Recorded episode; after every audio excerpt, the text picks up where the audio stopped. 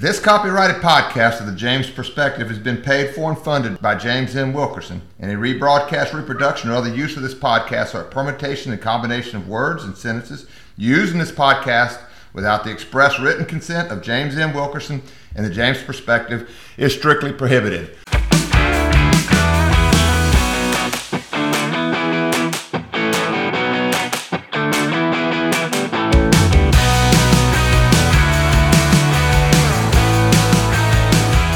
Good morning, guys. How we doing? Good morning, Jim. You're doing great today. What a lovely morning it is. It is a lovely morning, and I'm not going to mind admitting that we had to repodcast today because our equipment went on the fritz for a while. It just said, no, not today, guys. And, I, no. can, and I know why.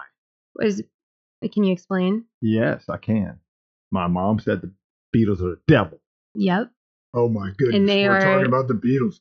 We tried to talk about the Beatles, and they and she said that that, that Yeah. alligators are honored because they got all them teeth and no toothbrush. Right. Exactly. And, And the Beatles are the devil. and she cursed this podcast. We'll see if this one works. Um She's Well, getting a if Bobby second, Boucher comes in, we'll know what's happening. yeah. she, she has a second headache. Look, we're going to be talking about the Beatles. Um, They used they were supposed to be the sil- sil- silver Beatles. that's right, they were. Mhm. They were. But fortunately that got dropped to just the Beatles. Yeah, the Silver Beatles would not have been the same. No, no, not at all. Different bandmates, different songs.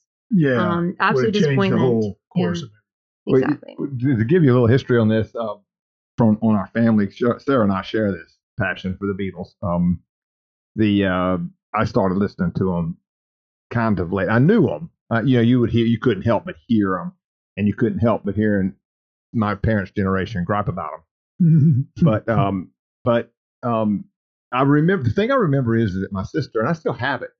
She had uh, a Let It Be uh, single, and it had an apple on, on and on one side, and on the back on the flip side, it had a uh, um, you know sliced in half apple. And so I Mhm. remember that as a little kid. I was born in '59. Yeah, I was in kindergarten '65. It gives you an idea. This was all going down, but I, but we saw him on. The, we we he, you know as much as they didn't want to watch him, they did. He was on. They were on Ed Sullivan, and we Mhm. watched it.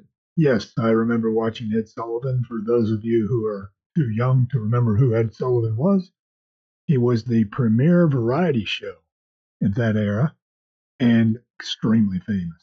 In fact, when we were practicing our uh, to get ready, you know, to make sure our mics were working, Yeah. I said, "How's it, little ladies and gentlemen? I hear my cue." Really big shoe. Mhm. and I was trying my best to Im- imitate him. I didn't know we were going to talk about him. Anyway, Sarah Sarah's here to talk about it too. Um, and and I think that Glenn, I don't think you share quite the passion. Not quite, Mhm. but uh, I do share a huge appreciation. Another thing that probably made this not work this morning is I tried to sing some of their songs.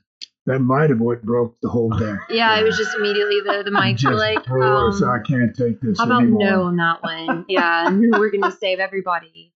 So anyway, you know, it, went sometime in, in high school, and I want to say probably 75, 1975, 1976, I started driving, and I could pick my own music. And remember, we had those eight tracks you could play. Oh yeah, eight tracks, Yes, size of a VC, VH, whatever, mm-hmm. VCR tape. Yeah, they were Yeah. huge. I don't know if you ever saw one. They were huge. no, I've always heard eight track, but I've never actually like laid eyes on one. I, I, the reason it's eight tracks is that they would have four sides to it, and it's stereo, so four times two is eight tracks.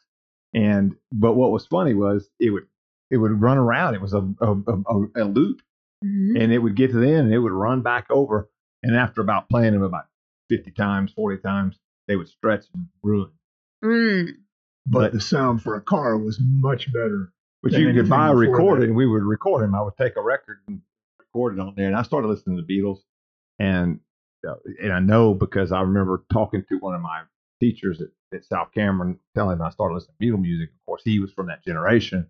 He starts asking me songs, and I didn't know any of them, Mhm. and so but but it was that so that's how I know it was new for me. But anyway, um, I Sarah, do you agree? I mean, I I, I mean, it's a silly question. Those guys were revolutionary. Do I agree? Um, you know, let me think about that for a little bit. Um, you know, I don't I don't know how much they actually influenced um music throughout the, the decades, but um well obviously, okay. Obviously, like I couldn't even make a joke out of that one because it's like I agree. Do the question. Yeah, uh Yeah, but they do. They ask some question. Sarah, if you were a tree, hmm what kind of tree would you? Who asked that question? Baba Wawa. Oh, okay. Um uh so yeah, they um obviously just changed the world apparently. Um and I think I kind of touched on this uh previously, but before the Beatles um and you know like again y'all can y'all would have more input to this kind of um like what it was like before. I know that you did live before the beatles like they were born before you did. They were playing music whenever you were children like little children. Um but are you aware of how kids grew up before like during that generation before um beatles? I remember the neighborhood. Yeah, it's like uh, Burt Bacharach. Uh, you know, you had uh, Frank Sinatra. That was the kind of music. Jack Jones. I Yeah. The a dream. Sidney in high Poitier. school. Mhm. Uh, those are, were your headliners, big time stars. Sammy Davis Jr. Those, But let's talk about the cultures. I think she's asking. Mhm. If you walked up and down Lake Charles, I lived in, in on college in on College Ocean Lake Charles, not too far from the college. There's Mhm. a reason it's called that. Um, the um, good neighborhood, but if you walked up and down it, everybody had a crew cut type haircut, and you didn't think a thing of it. They wore blank T-shirts back. they also wore dirty? just little short sleeve, you know, collared shirts most of the time with Mhm. like slacks. yeah But I mean, everybody they- had that short hair. so they dressed nice they had cut hair they If you went into an office, you wore a tie. mhm. Period. Yeah. it's so funny how things have changed and I, like again like what what i my understanding of it was um it was heavily impacted by the beatles creating teenagers or like having a serious What- the effect, effect on the on creation of yeah But let's take a step back, even brother. I wasn't alive to remember um, the Big Bopper and and uh, Buddy Holly and all those guys Mhm. going down. I, I was too young to remember it. All right, but I do remember that there were complaints about rock and roll at all.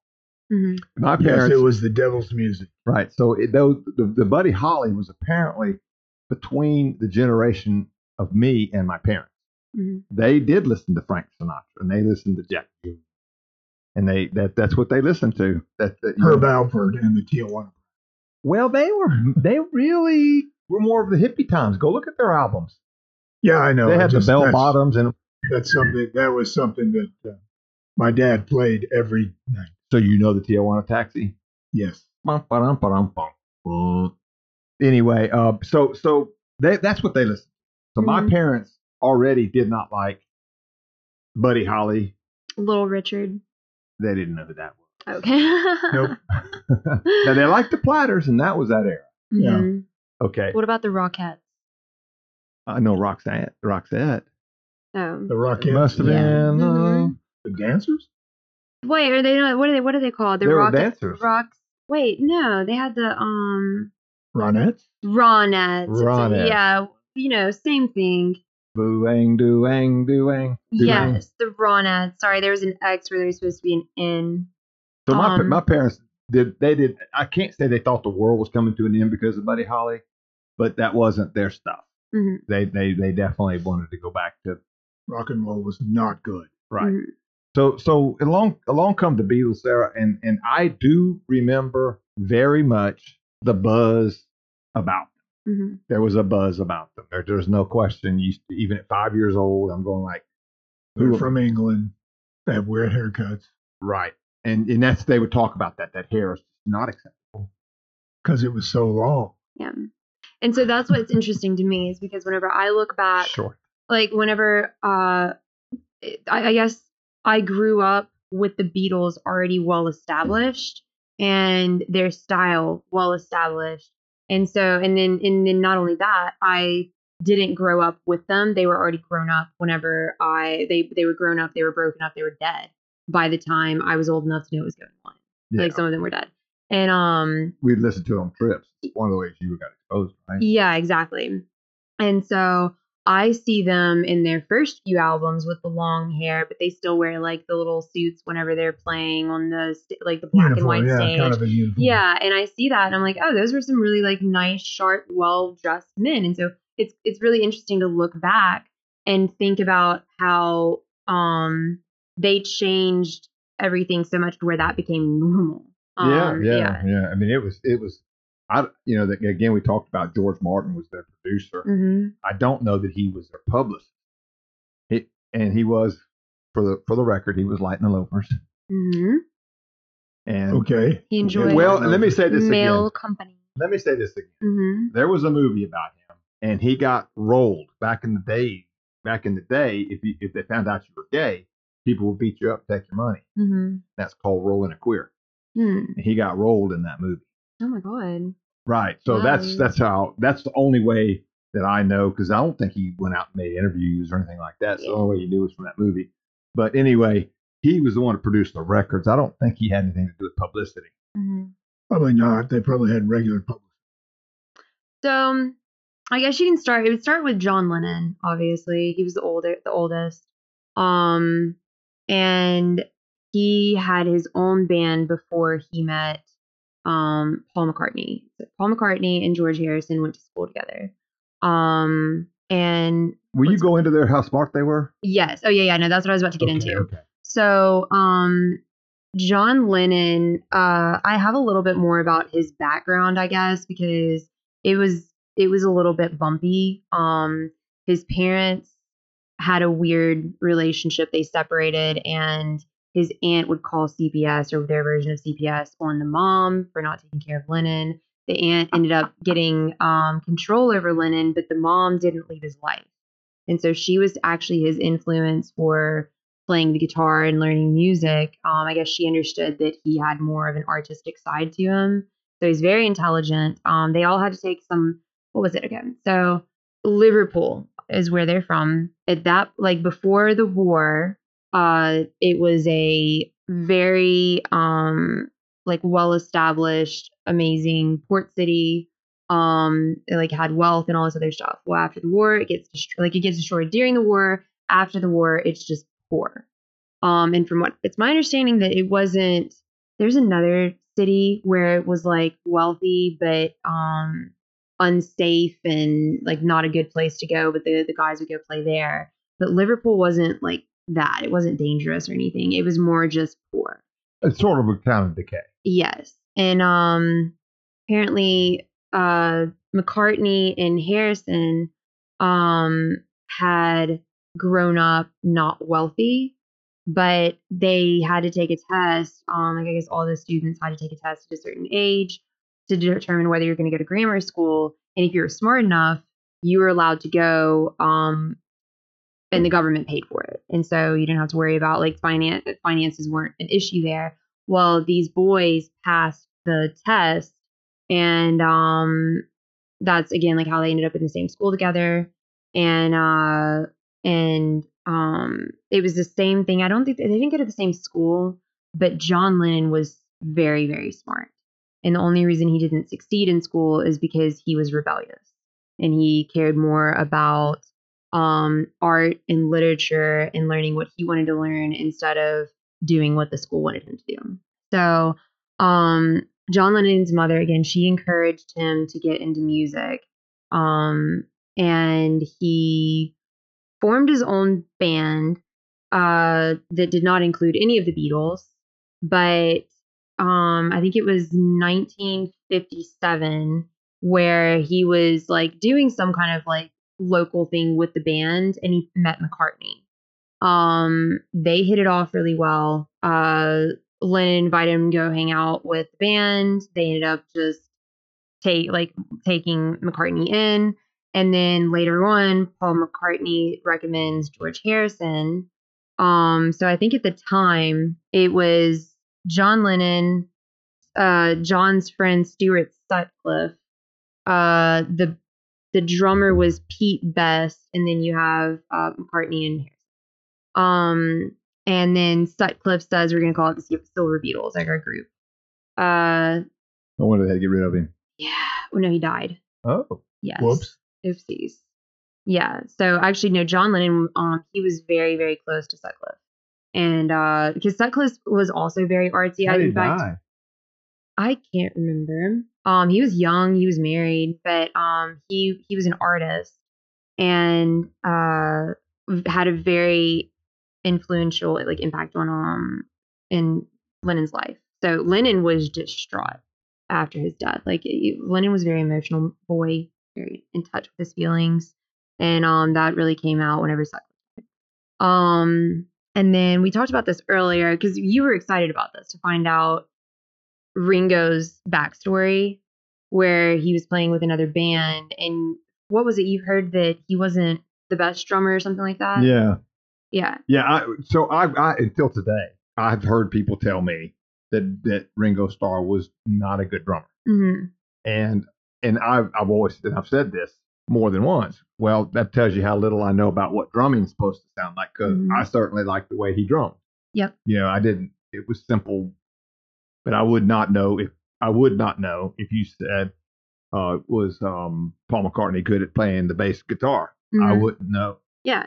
Yeah. I just know I like the sound of it. And that's Mhm. it. That's all I knew. and that was yeah and that was that was the same thing it's just um like how how good were they actually well they had pete best in there and um a quote from john lennon about best which is like okay this is actually so sad because it's on pete best's wikipedia page so this is like intimately connected to him um so sad but it says john lennon said um best was recruited because they just needed a drummer and he said we were pretty sick of Pete Best too because he was a lousy drummer, you know? He never improved, you know? And we were always going to dump him when we could find a decent drummer. Um Yeah, I want to say this again, though. We, I've said this the first time. I'll say it again. I approve very much of what he said. mhm, It doesn't matter that he sucked. Yeah. He didn't get better.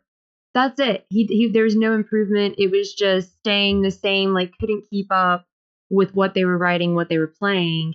And um I think that's what um what Ringo Starr brought in was that okay because we know and, and again um I guess we we'll get into the intellect like I guess a little bit later but the music that they wrote was absolutely incredible because it was it was so new. Um and I guess like just everything about it was just inventive and experimental and trying to figure out what sounds right even though nobody before them had really made these sounds before. And so whenever you're trying to create that music you need music musicians who can keep up with that.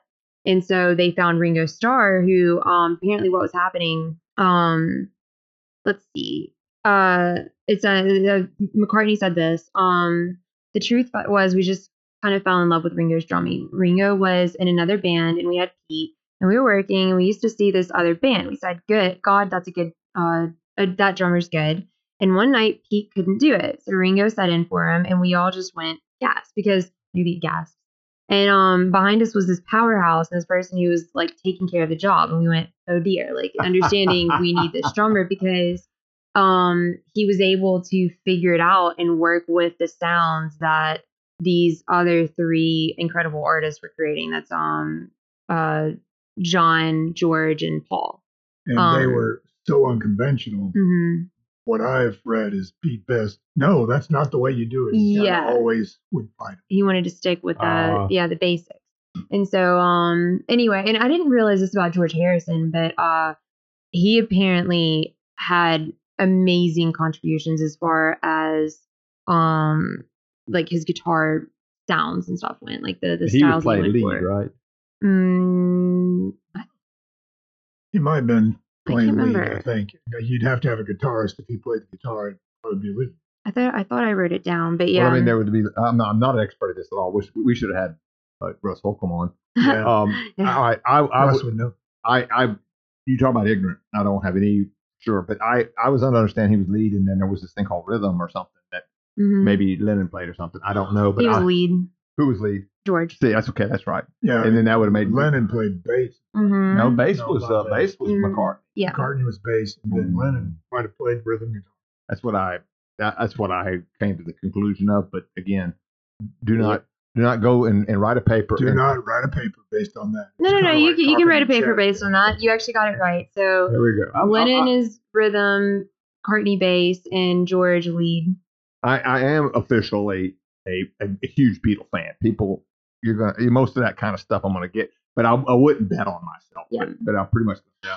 I, I feel like this is what like okay, we have a deep appreciation of the art that they created, but I'm not an expert on their existence. Like literally Right. every every single detail about them. That's not what um I'm interested in. I'm more interested in um I guess how like what influenced them, how they became so big and um I don't know their effect. Why, why were they such a sensation? Yeah, exactly.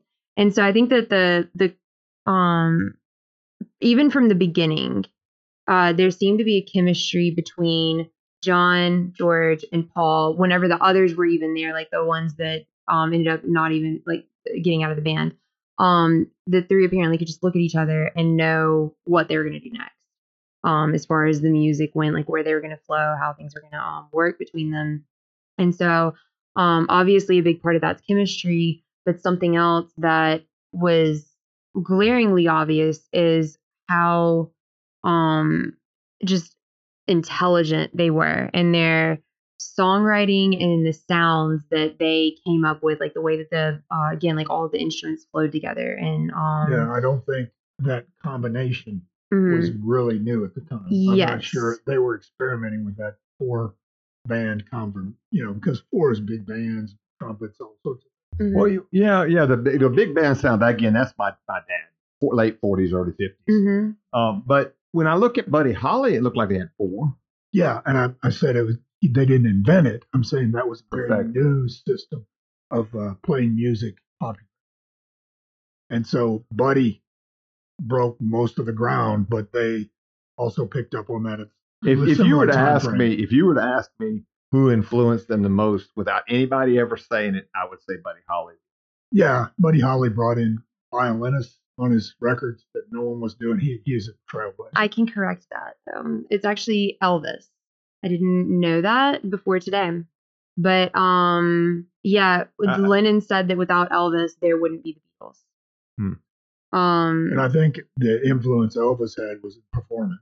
mhm. And uh, you know, Elvis, I don't think wrote all his songs, all that. He wrote gospel, ironically, and got Grammys for gospel music. But he, I think it was the way he he was a sensation in how he performed. I'm going to say that the one that they're most like is Buddy Holly. Mhm. Yeah, and, and um, yeah, yeah, as that, an and um, I think that's what's interesting about them too, though, is that they all had a, a an absolute love for um all of the qualities that it takes to um to I guess make it as a popular band with um TV being a, a major impact and now like live performances um in front of like huge crowds and everything like that that the the it wasn't just the singing and the songwriting they weren't they weren't just going up there and sitting and standing and like that was it. It was um an exciting performance to see with three handsome boys. Yeah. And, an interesting thing that, that that quote you had about Pete Best wouldn't get better, that tells me that the Beatles must have worked their yeah yeah. They must have been some hardworking men. well it's it's clear like again they they had a love for the art um and that's something that lennon clearly okay so um i was listening to some guy explain lennon one time. He went into some kind of like bar or something and saw lennon for the first time. And he it was just lennon alone at first. And um i guess the guy wasn't used to the area or whatever but lennon was going to art school. He had uh he had failed or whatever, dropped out of normal school, and um and like throughout his life he's he was drawing and writing poetry and, and interested in all of that. But the guy sees Lennon. Lennon has the shaggy haircut. He's wearing the what is it like the teddy? What what was the clothing called? Um Oh, the no, uh wait. Um Teddy boy look. That's what they Oh. called it. Yeah. I didn't know that. Yeah, that's um because everybody mentioned like they all had that same look. It was like a, some kind of teddy boy look. So um he was wearing like these these interesting clothes and whatnot, and the guy thought that was just normal for the area. But then a group of other kids come in and they have the the like normal haircuts with the um, I guess whatever clothes they used to wear back in the day, and he was like, "Oh, uh, Lennon's a rebel." Like you could tell immediately that he was just not fitting in. And um, so that's I think that's something that Lennon, like one of the charms that Lennon had, especially in bringing like McCartney in, is um his his nature was uh more intelligent but rebellious, which is an interesting combination. Well, the interesting thing is what she's saying. They it's clear that they would cut you. Well, they also played uh, in in the '60s, early '60s, in Hamburg, That's the yeah. and they would play in Hamburg, Germany, and in clubs, and you were expected to play from about you know four or five hours a night to six hours a night every night. And they weren't even old enough to go in those bars. Right. Mhm. Uh, that's also where they got uh, exposure to amphetamines. That's how they stayed on their feet that long. Mhm. Uh, They didn't have five hour energy. they didn't have five hour PJ energy. coffee. They didn't have PJs either. Otherwise, they wouldn't have had to resort to those terrible drugs. Okay, so so you've set it up very well- very well to me that you know she's introduced some things. First of all, I did not know I, I had taken the conventional wisdom that that Ringo Starr was just He was just I, my my perception before Sarah filled us in and read those quotes was that Ringo Starr was super unconventional, and they kind of their other drummer was such a problem. They said, "Well, let's try this guy." They didn't actually, they weren't looking for technically correct. They were looking for artistic. Mhm. Yeah. Yeah. That's the way to Yeah. put it. and and I didn't realize, you know, until I saw Ringo was being interviewed on Phil Donahue's show, and I, a drummer from Juilliard got up to ask a question, and he was just gushing about how how did you figure this out? I mean, this Mhm. is this the, the most innovative drumming I've ever heard. I've heard a lot of drumming until I heard yours. I just was like gobsmacked with how good it was and how unconventional it was. How did you do that? He goes, well, I, you know, I never had any formal training. So I just kind of made it up. it sounds good, essentially. Yeah. They were smart. Mm-hmm. They were smart. They were hardworking. Like Sarah said, good looking, And artistic. And they and they you know they had good handlers as well. But I mean, they probably found them. I'll just say this: it's clear. You you- all right? uh, And no no way you're going to care about this, but I'm going to say it anyway. There's a guy named Brent Strom. He was the Astros pitching coach for a long time when they on the way up when they Mhm. were on their way up, and he would bring in pitchers that were completely failing elsewhere and make superstars out of, them. hmm Mhm. or take a superstar and make it even better Mhm. right? That he had an eye. And I just think that Lennon looked over and he goes, That's what I've been trying to say we need. Well, Lennon, as I, the Sutcliffe, uh, who died at 21 from a brain hemorrhage. Brain hemorrhage. That Yeah. sucks. Uh, That's, Was- just, that's not the way I want to go. Mm-mm. I understand, but he picked him based on because McCartney apparently they had arguments over. Said no, he, he was playing the bass. He says he can't even hold a tune. He goes, but look at it. That's what Lennon said. He's perfect. So he Lennon had this eye of what performance was, in my opinion. I got you. Oh, and you know, there's a there's a scene when he gotten older, uh, and, and he was and he was singing the Beatles song, uh, boom, boom, boom, boom, hmm that one, and um, Come together. Yes. Yeah. And I saw him on that stage, and I went, "That's where he belongs." hmm My goodness gracious. I, I brought that up to you. I said, you got to watch this video. That's somebody standing in front of thousands and thousands of people. And it's no different than what we are right now with talk. It was, it was just Yeah. like it was breathing. What Lennon was doing yes, that? Yeah. but he was so good. He, he just looked at, you Mhm. know, he was just not even thinking about it. It was just like this. is This is so normal for me. This is where I've like. but am you wanted to watch it. Yeah. You wanted to watch. You could not. There, was, I, I think yeah. it's like a Lay's potato chip. You can't just eat one. You Mhm. weren't going to stop that video. You were going to watch it all the way through. Yeah. You you yeah, mesmerizing. Yeah.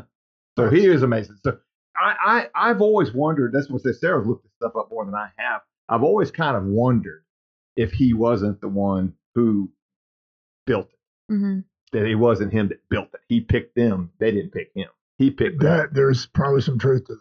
Yeah. Like I I, mean, McCartney would probably dispute that, but it's like they collaborated. Does he? Yeah. I don't know that he would. I don't know because McCartney's just about the music.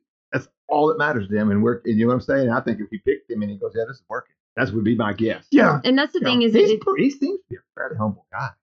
he well Mhm. at 80 he performed for six hours, Hmm. so uh, No, nonstop. I hate to tell you, that's Billy Shears. yeah, that's No, we'll get to that we'll later. get to that we'll get to that I'm later. I'm sorry. I jumped ahead too much. Yeah, is. Don't talk about him right now because Anyway, that's not I- him.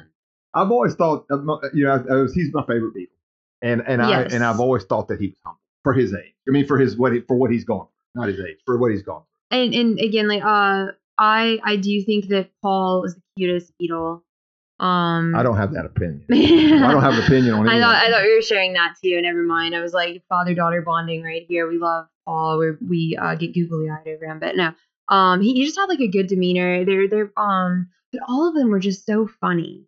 I mean, you um, and that was something that was new too was the way that they picked on the media and the way that they joked around and just acted if like they ask a stupid question, they gave them a stupid. Answer. yes, and it was usually hilarious. Yes. I would have liked instead of Ronald Reagan being asked by Baba Wah Wah, what kind of tree would you be? hmm I would have liked to seen Baba Wah Wah ask the Beatles that. Yeah, yeah. and 'Cause then they were you- you get some really clever, Early, weird answers. early. Yeah. And later on, you might have said, "Yoko, what?"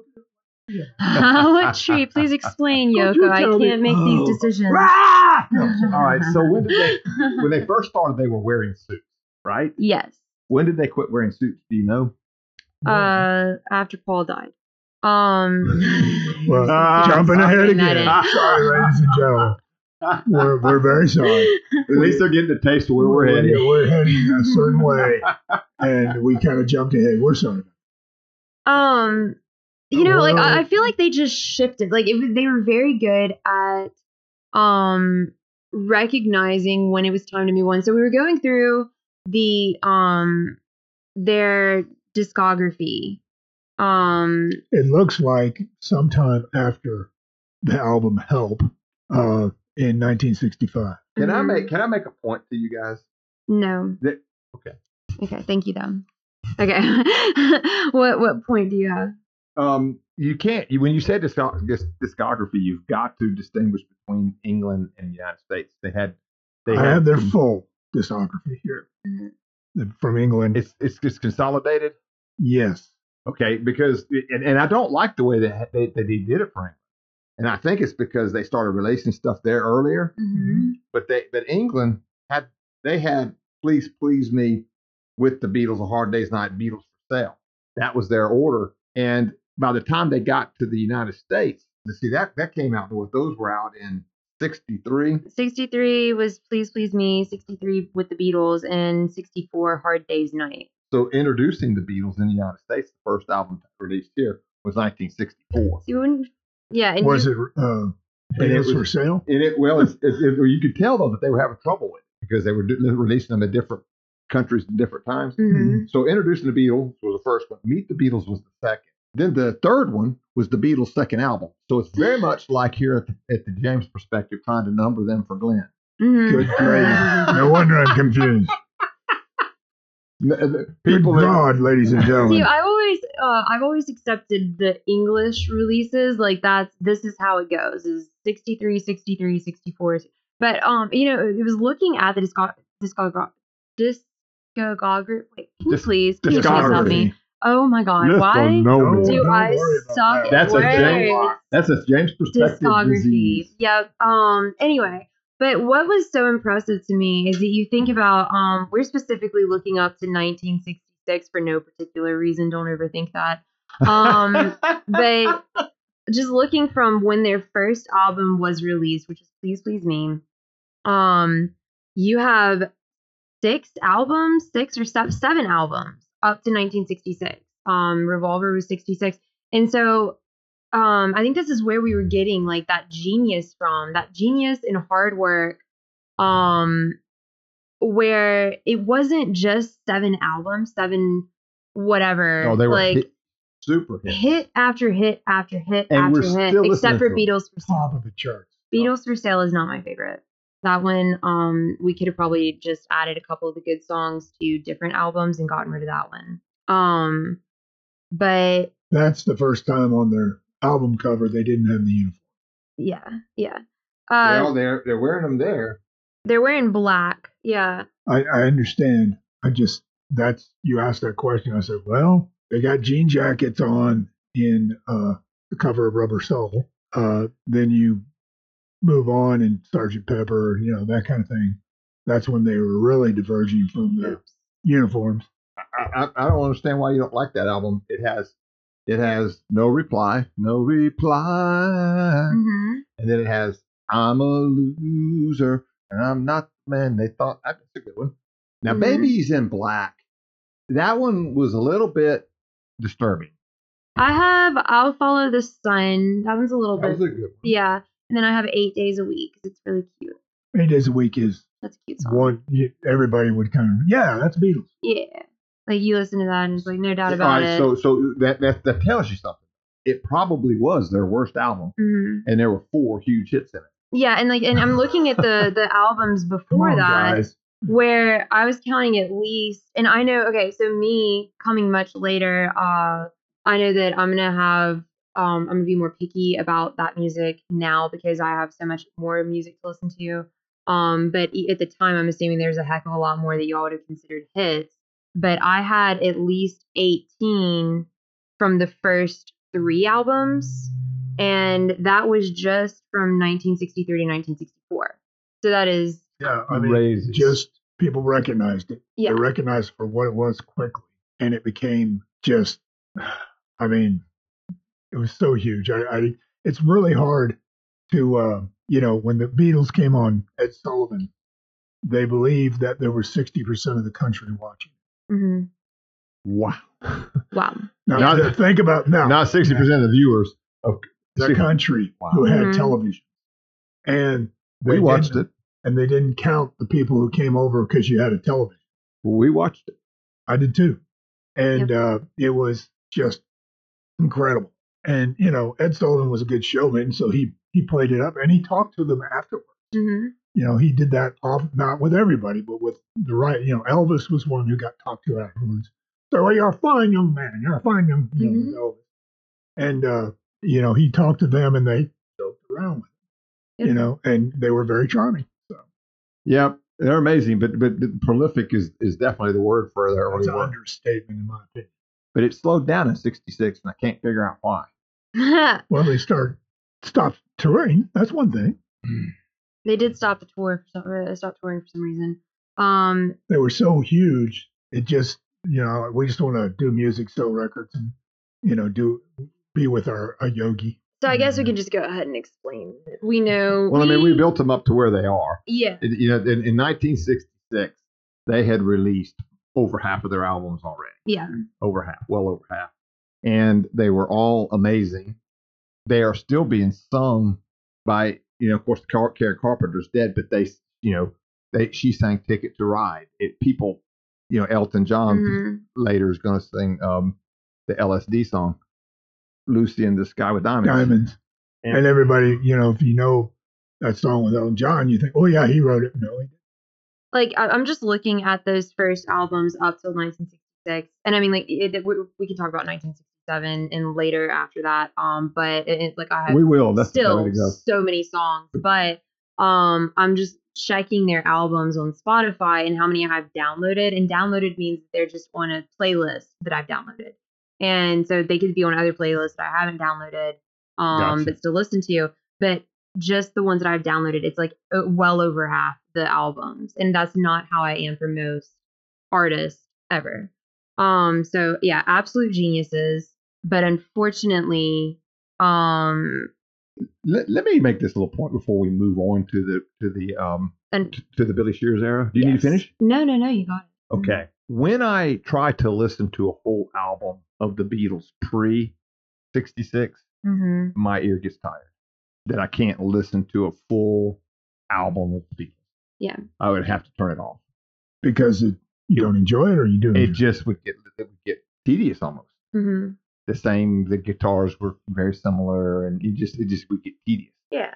Now, at least starting with Abbey Road, that's not the case. Yeah. I could sit down with the Beatles album and play it all the way through. Period. Even the White album, as weird as it was, Mm-hmm. Um, I could, um, but but I couldn't. And as that early long as stuff. it was, yeah. So up until '66, I'm going to tell you that that I loved their music, But but I was mixing it in with something else. Too. yeah, yeah. Um so 1966.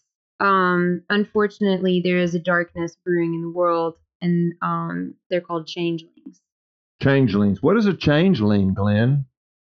A shapeshifter uh, from the world of Fae or a fairy. So George Martin. They're they're found they're Fae, um, yeah, you could go there. they're fairies that that are found throughout Europe Okay. and um generally what they do is I'm about to get very emotional about this just thinking about what happened to him. They, Okay, April. Let's do this. um they will take a human generally a child but something precious and they will replace it with one of their um their kind and um it's very very very difficult for us humans to notice okay. yes. So you, I could be a changeling. You might be. you could be i do remember something weird happening in childhood where i was like who is this man it was kind of like uh like Family Man. Family Man, yeah, I was Yeah. gonna say it's like Family Man. Um, so Glenn. We're getting the movie references in television. We're going every kind of media this time, ladies and gentlemen. Not just What's up? obscure Hey, 80s listen. movies. This is what makes that funny, Glenn. She didn't even come close to saying which movie she was talking to. And- I And you both knew it, knew yeah. I knew exactly what- wrong. Yes, exactly. Our brains are connected, so I guess they changed you back. Um, but yeah, they uh, They spit me back. they're like, please, spit you out. please Yes, don't be here anymore. Yeah. Um, so yeah, it's generally um the Fae take human children because their own children need human milk to survive one. But what happened here is that Paul McCartney was such a charming young man that Mm. created such beautiful music The and changelings wanted. Yes. Yeah, because they realized that it'd be um it might be better to have humans in the reproductive cycle. So how'd they go about taking him? Um, you know, that's not that's not my concern. The the fairies, they do what they All right. I'm trying to figure out how the car accident fits into all this. Well, you don't think they could stage a car accident? Well, that's what I'm asking. You don't think okay, so um the day is Wednesday, November 9th, 1966. And we missed it. Yeah. yeah, we, were, we were close. We were- um uh according to the legend um mccartney got into an argument with the beatles while making some kind of album i guess they were working on Revolver. Which was something that happened often at that time. yeah they were not having a good time together um and so he storms out of the recording studio um gets into his car and i think that this was staged but um they staged a an accident a car accident where um mccartney was decapitated um and, Now, there is a report that he picked up a young lady. Mhm.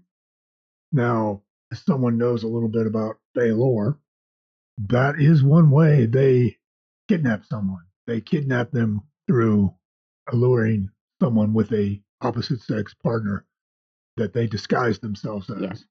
Yeah. And this could fit into where this car accident Mhm. because he was reportedly picked up a girl.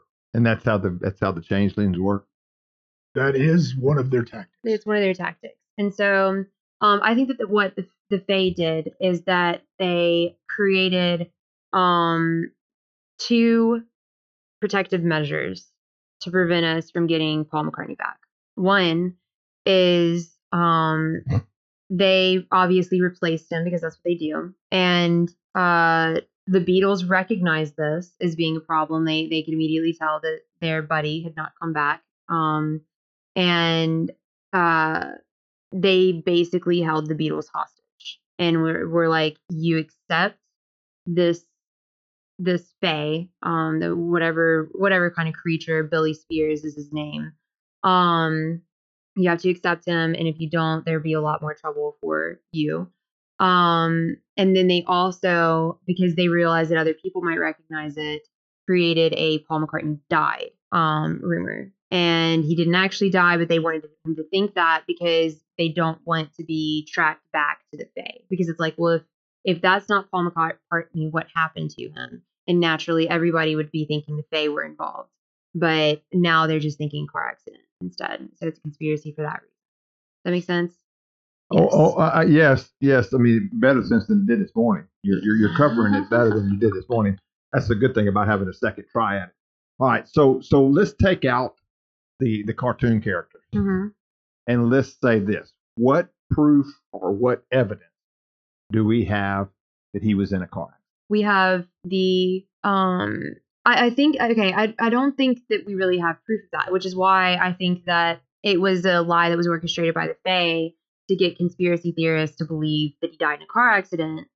So so this this this missing head that's because of something that's in pictures. i think no people just came up with that. Um it was they they what they did is um they knew that mccartney's vehicle had been in a car accident earlier that year but he, mccartney wasn't even in the car um Oh, okay, like that time we were in in, in Richard Fuels and someone hit us. It wasn't our car. It was his. Yeah, it was his car, but yeah, so he wasn't involved. Um, and then McCartney was involved in a moped accident that year apparently too, and so people were thinking, oh, like he just, uh, they, I guess they just thought car accident. Um, Well, let me let me take a step back then, mhm. I- because I need you to answer questions. I have, I have explanations, but I, yeah, you just have to ask the right questions. Okay. All right, I'm gonna see. Let me just say this: there is no doubt in my mind. Sometime in my childhood, before we moved from Lake Charles to Cameron, which was 1969, people, including my parents, were asking each other, "Was Paul McCartney dead?" Mhm.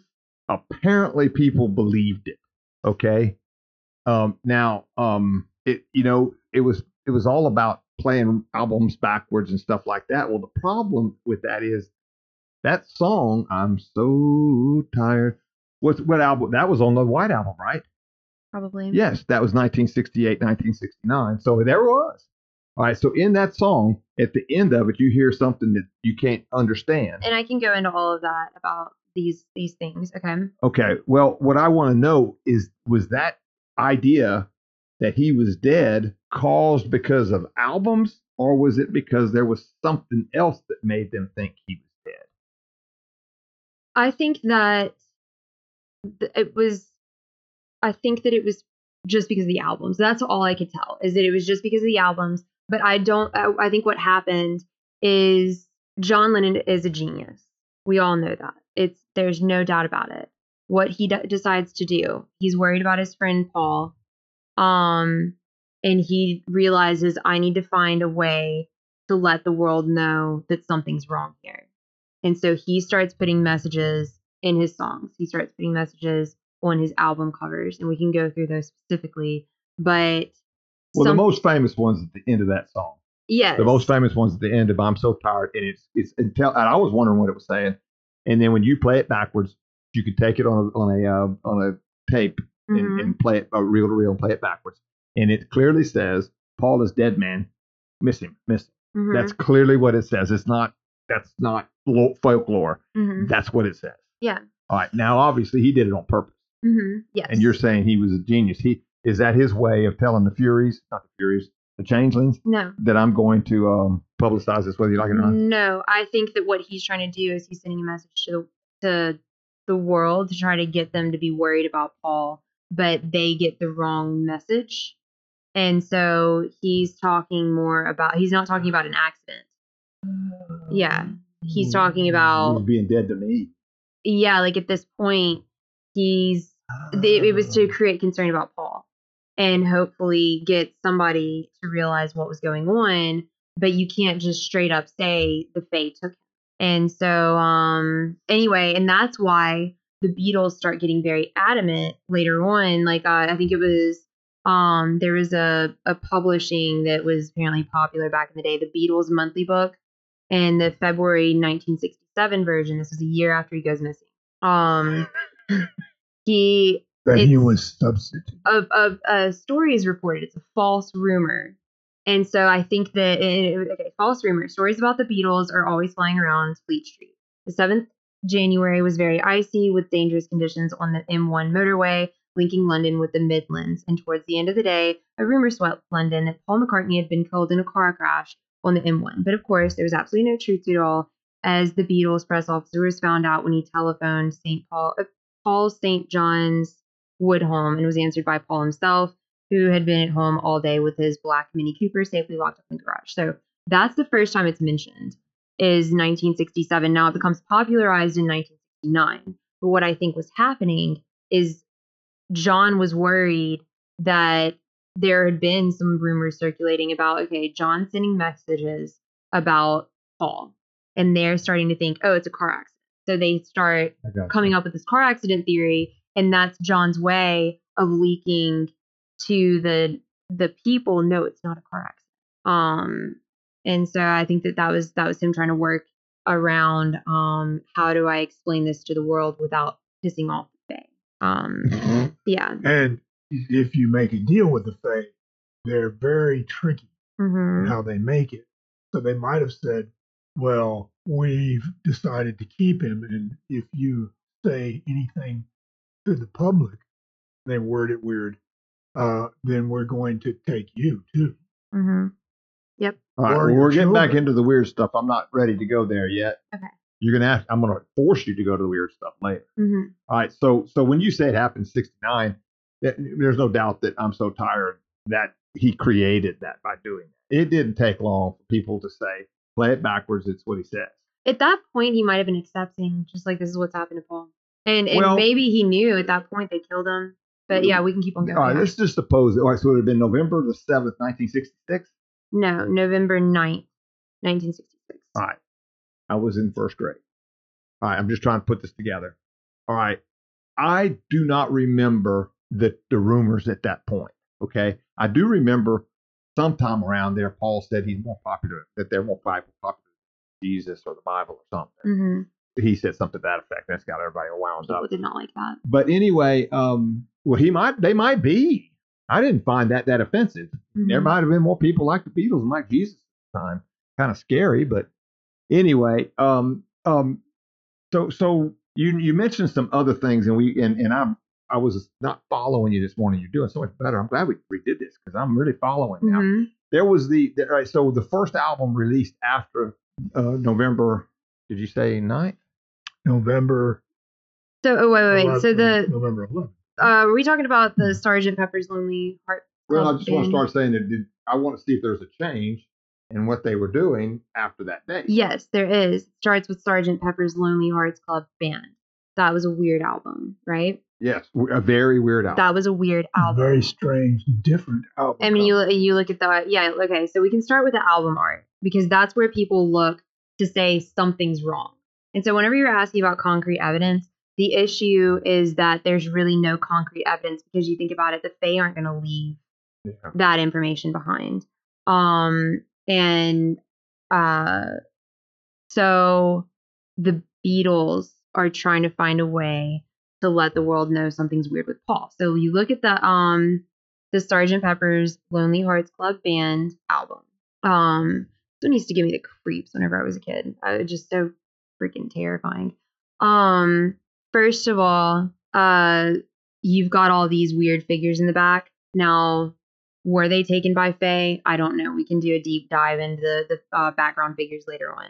But um, you've got the Beatles in the center in front of Ringo's big drum.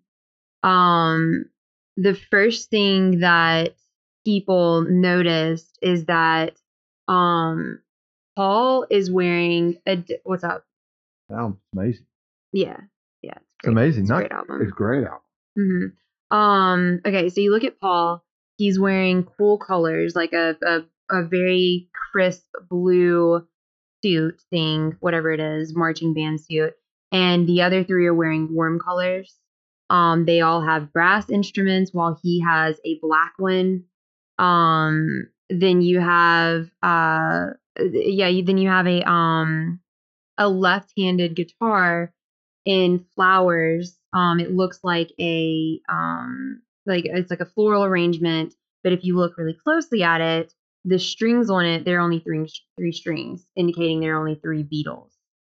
Um, so there like there's an indication that there's something wrong with the Beatles, meaning that there aren't as many of them anymore. And by looking at the album art, it appears that it's Paul. Something's happened with Paul. All right, and so um, I made this, this point this morning. I know we're repeating. Um, what, what I think I'm uh, we we we talked. I talked about the pilot when a pilot dies in combat or dies, they'll have a flyover at funeral, and the one the plane that's representing him will come, get out of formation, and there's and, and there's a place where he's supposed to be. Mhm. You're saying that people are arguing that the four string, there should have been four strings on that guitar, having one missing is like a Oh, the bass. Yes. and so that's why that's why they think he's gone. yeah, specifically his guitar. And again, he stands out um in that group for multiple reasons. Um And and the Beatles sitting over the side do look like they're a funeral. yes. It's really weird. Uh then you look at the back of the album. Um uh all three of the normal Beatles are facing towards us. The only one facing away is Paul. So you can't see his face. This right here. Nope, that's not it. That's not it. That's not it. Um, and it's really weird because George is for some reason pointing. Um, and the way that they uh uh the way that they did this album it was a very new um a new idea, but they filled the back of the album with song lyrics. And the lyric that he um he's pointing to is from She's Leaving Home and it says Wednesday morning at five o'clock. Now, November 9th, which is the day, uh, 1966, which is the day that Paul went missing, was a Wednesday. And so, what there's, what it seems like they're pointing to is that this something's weird with Paul, and it happened Wednesday morning at five o'clock, and that was likely on November 9th. Um, and then from there, it's a variety of um, other artistic features that just distinguish Paul from the rest of the group. You'll see that throughout the um It looks like he's pointing at with within you, without you. This one right mm, here. let me Yeah. see. That No. like- Uh, that's not the one that I have, not the original one. Okay. Hmm No, the the original one is pointing um sorry, I'm looking at the big version of the album right now. No, it's it's the Wednesday morning one. Um I can send you a close up That's if you're okay. I, I just I just trying to figure it out. Yeah.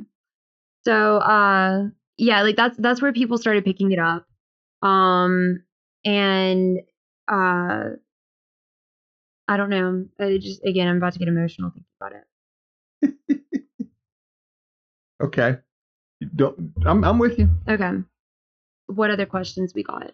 All right. Well, so so Sergeant Pepper's Lonely Heart Club Day. You went through it a lot more the first this time, but it, it- basically what what is going on there is that people start looking for clues, hmm and and there's no question. Um, you know, Charles Manson thought that he was able to hear uh, secret messages by the Beatles. So people Mhm. have, have and they, I think you said that earlier. There's just a million of them out there on them, but but basically on this one here, Sergeant Pepper's. This is before, and that's I think there's there's important dates. I do say that the out that the Beatles were not the same group after November 9th, 1960 Yes. Something yeah. that's a they're a different group. All right. I just assumed it was because they matured. hmm All right. They did wait almost a year to let one go. I mean, let an album go. They went, well, they went from November to May, which And they them, stopped touring. they stopped touring. Yeah. All right. Which was probably during negotiation pro- process with the fairies. well, people are going to ask that, right? They're going to ask why. Now, I'm going to make this point again, though, that, that that in Sergeant Pepper's Lonely Heart Club Band, that the first song is that. That's what it is. Mhm. Okay. And may I introduce to you one and only Billy Shears and Sergeant Pepper's Lonely Hearts Club Band. Yes. Well, you would think that that would be McCartney who would sing if he's Billy Shears, but he Mhm. doesn't. It's Ringo Starr. Yeah. And the reason I think they picked that song because he said, "What would you think if I sang out of tune?" I don't think he knew any other way to sing. hmm And so, so I've always thought Billy Shears was Ringo. You know, I wouldn't be opposed to that. I think that that's one of those red herrings. People start really looking for clues.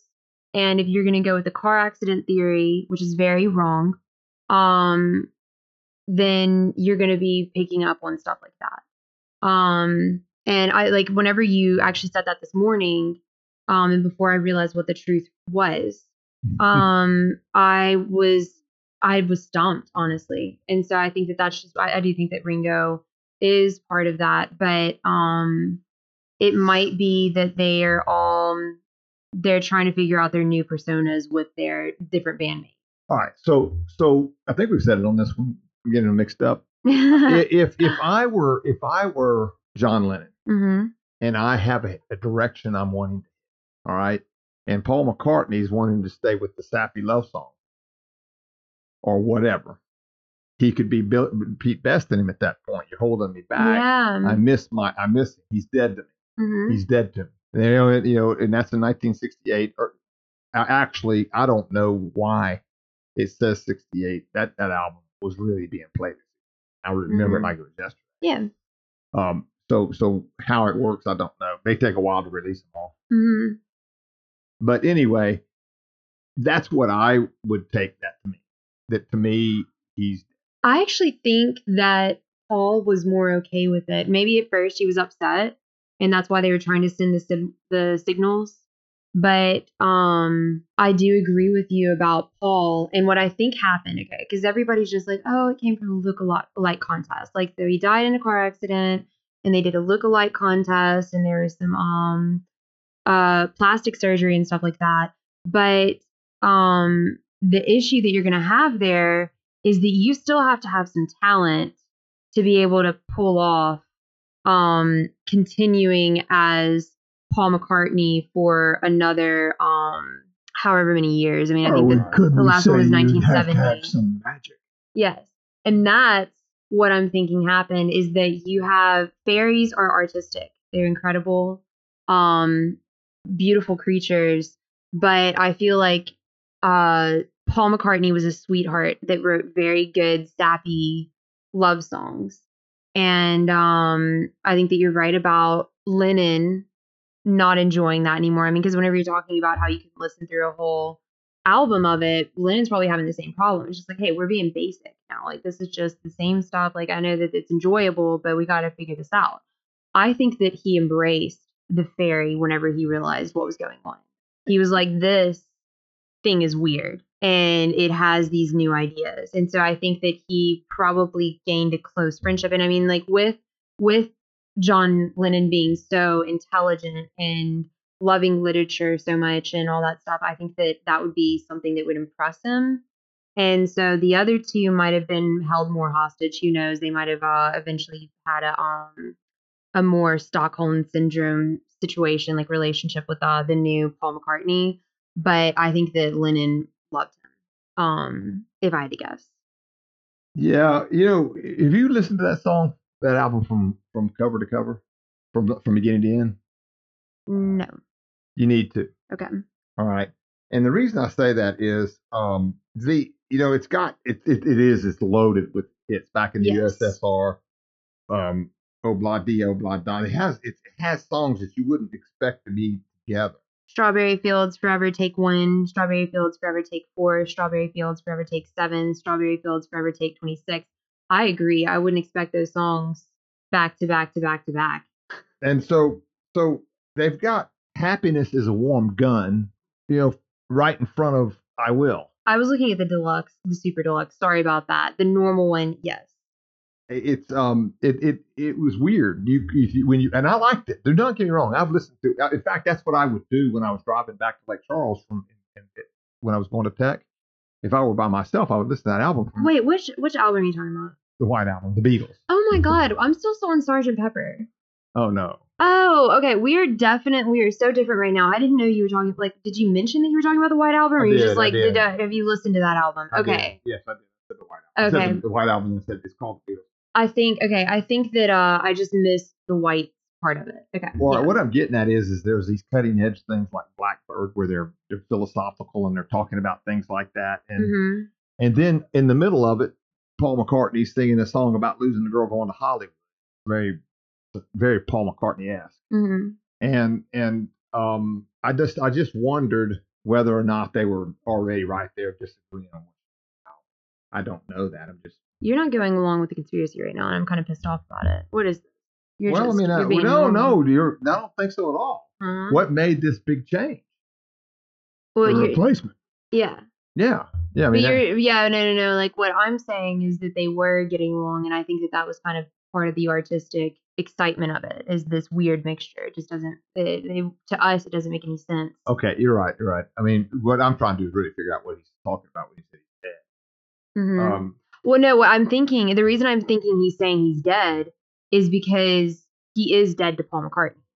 I buried him, and that's why they're laughing. I like what was it? Um, at one point it was like, uh, um, okay, wait, wait. So, which was the song that said, um, Paul is dead? I miss that would have been a day in the life. No, I'm so tired. No, that's a day in the life. What? Wait, no, no, no. Some people say it's a day in the life. All right, the second song, I'm so tired, on side two. Mm-hmm. That's where he says. I'm looking it up. Oh yeah, that's what it is. I will and Julia are probably two of the, you know, the Paul McCartney type tunes. Now, I think Julia was Lennon wrote that. Um, but um, those two songs are are very very. What do you want to call it? Um, not wild. What's the word I'm looking for? Very tame for people, right? Yeah. Well, right before that is a song about having sex on the road. Why don't we do it in the road? Why don't we do it and do it in the road? That one. All right. Weird, weird, weird, weird shot selection there. Yeah, it, it seems rather thrown together. Now, here on side three, Sexy Sadie, I'm pretty sure that's where Susan Atkins gets her nickname. Sa- Sadie Mae Glutz. Very cool. All right. So what I'm getting at is, okay, you're all right. If we if you go with what does he mean when he says I'm so tired, and at the end of it, all right, now uh, that tired, I'm so tired. That song has been explained by Lennon. He was in India, do, or whatever was, doing the Buddhist trading, and he didn't want, he didn't he didn't like it, and he wanted to go home, and he was Mhm. afraid to call her because that was against the rules, and she she was arguing with him about him being there, that kind of thing. So, all right, so it's one of two things. It's either he's getting tired of the style of music that McCartney wanted to continue, or the changelings got him and he was missing his butt. And which one do you think it was? Well, for today, I think we'd go with the changelings. Sarah, you you with us or you look at you? What do you what do you what do you think? I've been talking about this the entire time. That like I've like again, it's not even a um sorry, I was trying to look up the lyric thing because I got a different song than you did. And I'm trying to figure that out now because that's gonna irritate me. Um no, like I, I uh from yeah, again, what I've been saying this entire time, I think what happened is the changelings took Paul and at first, I think Lennon had a reaction similar to uh, Stuart Sutcliffe, his other friend, where that really hurt him. But I think that Paul, uh, that John realized the artistic genius of is different. It's very different, but of a fairy, and like uh, he's more, he's weird. He's allowed to give in to this like strange, um, I don't know, like lifestyle that that Paul wasn't previously willing to do. Now, I think we do have to wonder was Paul ever returned? Um, that is a question that we might need to consider, especially after the breakup of the band. That might have been a problem that he and Lennon suffered with. Um, maybe the fairies had enough children with him and said, You're getting kind of older. Um, Let me clarify something for you yes. because I, I I knew my memory was going to be right on. At the end of it, it says, "I give you everything I got for a little piece of mine." Give you everything I got for a little piece of mine. hmm Then he says, then you hear something backwards. hmm And this is a stretch to say this is what he said. Monsieur, Monsieur, Monsieur, how about another one? Now you go find that clip and play play that, and it's nip, nip, nip, nip, like that. Yeah. Then you play it back, and it's clearly. And I played it to Maddie, M A D D I E, when she was here, hmm and it clearly says, "Paul is dead, man, missing, missing," and it is as clear as we're talking here. That's that's the one that's talking about. hmm Okay. So so I have no doubt about that. And if the changelings had him, he was probably missing him about then. hmm I mean, even if even if John enjoyed the artistic like uh input of You've what the convinced fairy. me. What You've convinced me. Can I finish? Yes. Even if he enjoyed the artistic input of the fairy, you would think that he would still miss his friend. But yeah, what were you going to Boom. Yes, yeah. All right, here's what it is. They wanted, they wanted um, the replacement for McCartney to be able to express his music and do the, do it the right way. Mm-hmm. And that Fury, not Fury, Changeling, Changeling Furies, the Fury's Furies he probably hated Yoko Ono for stopping them Mhm. from being able to spread their change Changeling music. Yep. And that's why they hate Paul McCartney, who's such a nice guy. Mm-hmm. laid back takes about it. You know, that's we've talked about that on another one. I think he for, for what he has made and done in life, he is a very humble man. Mm-hmm. And I and he hated her. Yeah. And you can look at the that the let I mean uh, at the Get Back song, and He despised You can- that. he- he There's a look at it. video. Yeah. there's a video. He looks at her every time. mm-hmm. All right, so okay? You convinced me then. Yeah. Um, yeah, and at the at the end of uh Strawberry Fields, you can hear him say like I buried Paul. Um and again, it could also be yeah, like it, it's um I feel like that would just I feel like that would lead to a lot of uh conflicting emotions in John Lennon. Um and I mean, you think about it too, like whenever you you you, you told a story previously about um it wasn't on this one but the other uh, about how Paul would want to go over to John's house and play music. And John was like, listen, like I'm like living a life. I have a family I'm trying to take care of now. Like, uh, I don't mind if you come over here and like hang out with us like in that way, but I'm not going to be like just focused on that music and stuff. And um, I think that probably pissed off the changeling too. He's like, well, no, I'm here. He here. may have needed his input to make the Mhm. music correctly. Yeah. Now would the Changeling take Do- John Lennon by with, with a weapon? No, because that wouldn't that would go against the deal Okay, they made. he has to disappear. hmm Right. Okay. All right. However, it's not above the changing to trick a human into doing. All right. Let me just say this that that, that just going back to the Beatles to wrap it up, I guess. Um I really do like them. And and um the best album ever made ever of any kind in my book was Abbey Road. It was good from beginning to end. Every song written by every Beatle that's in there was very good. Uh, that was it was a clean recording. We were talking about something earlier that's like one of my favorites. Yes, it's it's absolutely. The first side is all separate songs, Mhm. things designed to be able to be released as singles. I think, but the back side basically almost doesn't stop. It, it it's almost like a you know a composite of songs that are all together. Medley maybe is another way to put it, except full songs in a medley, and how they would transition with Ringo's drumming. Um, it's it's it's phenomenal. And yes, the Beatles were good and prolific, absolutely a hard, hard workers, but they had sappy songs. They really did. Mhm. Oh dear, what can I do? Baby's black and I'm blue. Oh, what can I do? You know, you, it, it, it, it'll tire the ear listen Mhm. to it too long. But when they, what they did with starting with, I think, starting with the, with the White Album, it's, it's, it's, it's, it was a transformation. It's unexplainable. It was that, that crazy of a change. Uh, Mhm. two different, you would not really, if you listen to Hey Jude, try to tie that back to I want to hold your hand. It's not you're not going to recognize it. You're not Mhm. going to recognize yeah. it. And so so I thought they were quite. Um, it was amazing that transformation takes place. And so whether or not the the uh, changelings got him in November of '66, something happened. hmm You know, I don't know if they, it was because they went to India and became Buddhist or what. I don't know hmm but something changed. It did, and and what I think is that even if no matter how it happened, I think Len- Lennon was afraid he was blowing a gasket. I Yeah. mean, I think he was thinking a need to pull back. oh, yeah. and, and he they do a pretty good job in that. Uh, yesterday having that guy play Lennon and basically saying that, look, man, you can be happy with whatever you're doing. Mhm. You know, do what you, do what's right. That's it.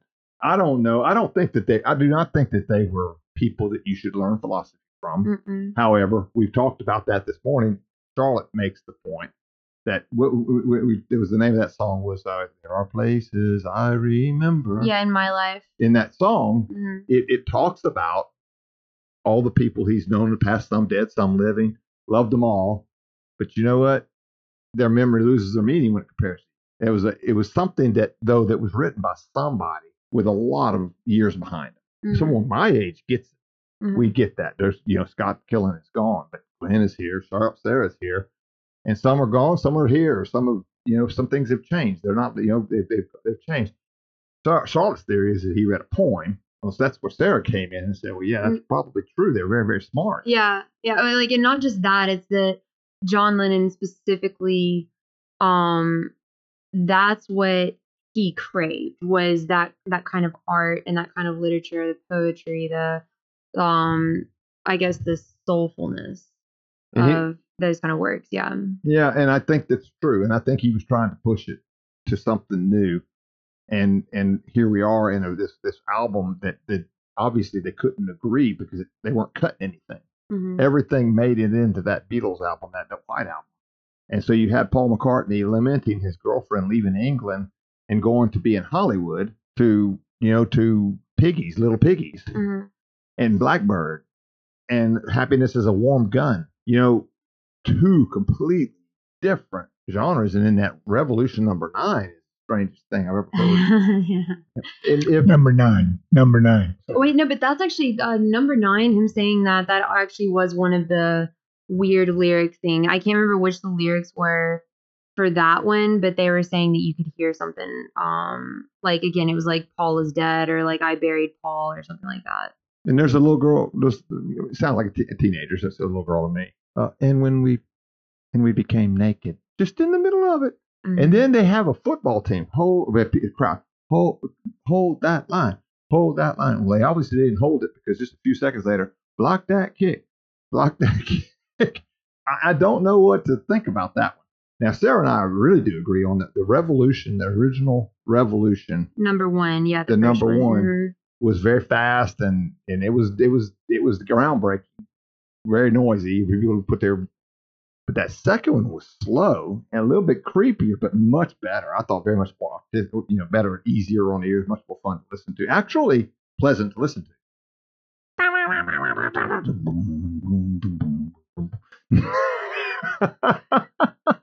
Yeah, I, I um anyway, I I think that um the long short of it is he you know whether you believe it or not something happened in 66 that triggered them they didn't put out prolific like they did they they they reduced the albums to, to no more than one year hmm and even even let it be that was released after they broke up Yeah. yeah. and so, um, who knows what happened? Uh, as they die, we'll never know. But you know what the bad thing about it is? If you said what it was, people would still not believe. it. So even if McCartney goes, no, no, no, here's what happened. We did that. We thought it was funny. People would still not believe it. Yeah. He's all but said that. Is there anything you haven't said as much as you normally do? Well, I haven't because uh, y'all were rolling pretty good. I didn't want to jump in. But uh, I'll say that, you know, the Fae, one thing about the Fae, fairies, is if you make a deal with them, you've got to be extremely careful. They carry it out to the letter of the agreement. hmm And if you go one way or another, it's not just death, it's a horrible death. They're known for this type of thing. So, to go with the theory, if John Lennon was replaced, why wouldn't they just come out and say it later? Yeah, Uh, Paul, Paul McCartney. Paul McCartney, I'm sorry. Paul McCartney had been replaced. Why wouldn't they just come out and say it? Because They could. Because they Mhm. couldn't, because that would have broken the deal. Who the deal? Who's the deal with? The Fae. Who made it with the Fae? Well, the Fae just. I think they what happened. made it with the Fae because the Fae wanted Paul. They were going to take him whether they liked it or not. So John made the best deal he could. He said, You've got to leave me somebody. Well, we're going to leave a changeling. You won't notice the difference. That's new I. I, see. Oh, yeah, yeah, yeah. That was like a little bit of an addition. So That you've makes- got the Fae that made this really ironclad deal. And we're talking about you break it, they come through all your whole lineage and all your family. hmm Well, that's awesome, guys. Thank you so much. Uh, uh, I have here- I have a question for Glenn actually. Um, so if the changelings, if we could bribe them with anything to get our Paul McCartney back, there you go. What could you have done it with? Well, you'll need a few babies. oh No, I thought we were going to say some coffee. Well, the one thing about the changelings, That might be the funniest thing you've ever said. we need babies. uh, what the changelings might also take some PJ's coffee from Haughton. You can't fix it. Well, I'm just quoting the mythology, ladies and gentlemen. That's what the the fairies always want a baby or two. Jose, it's the funniest thing you have ever said in your whole life. But a good substitute would be some delicious PJ's coffee from Haughton, Louisiana, at the Haughton PJ's, ladies and gentlemen.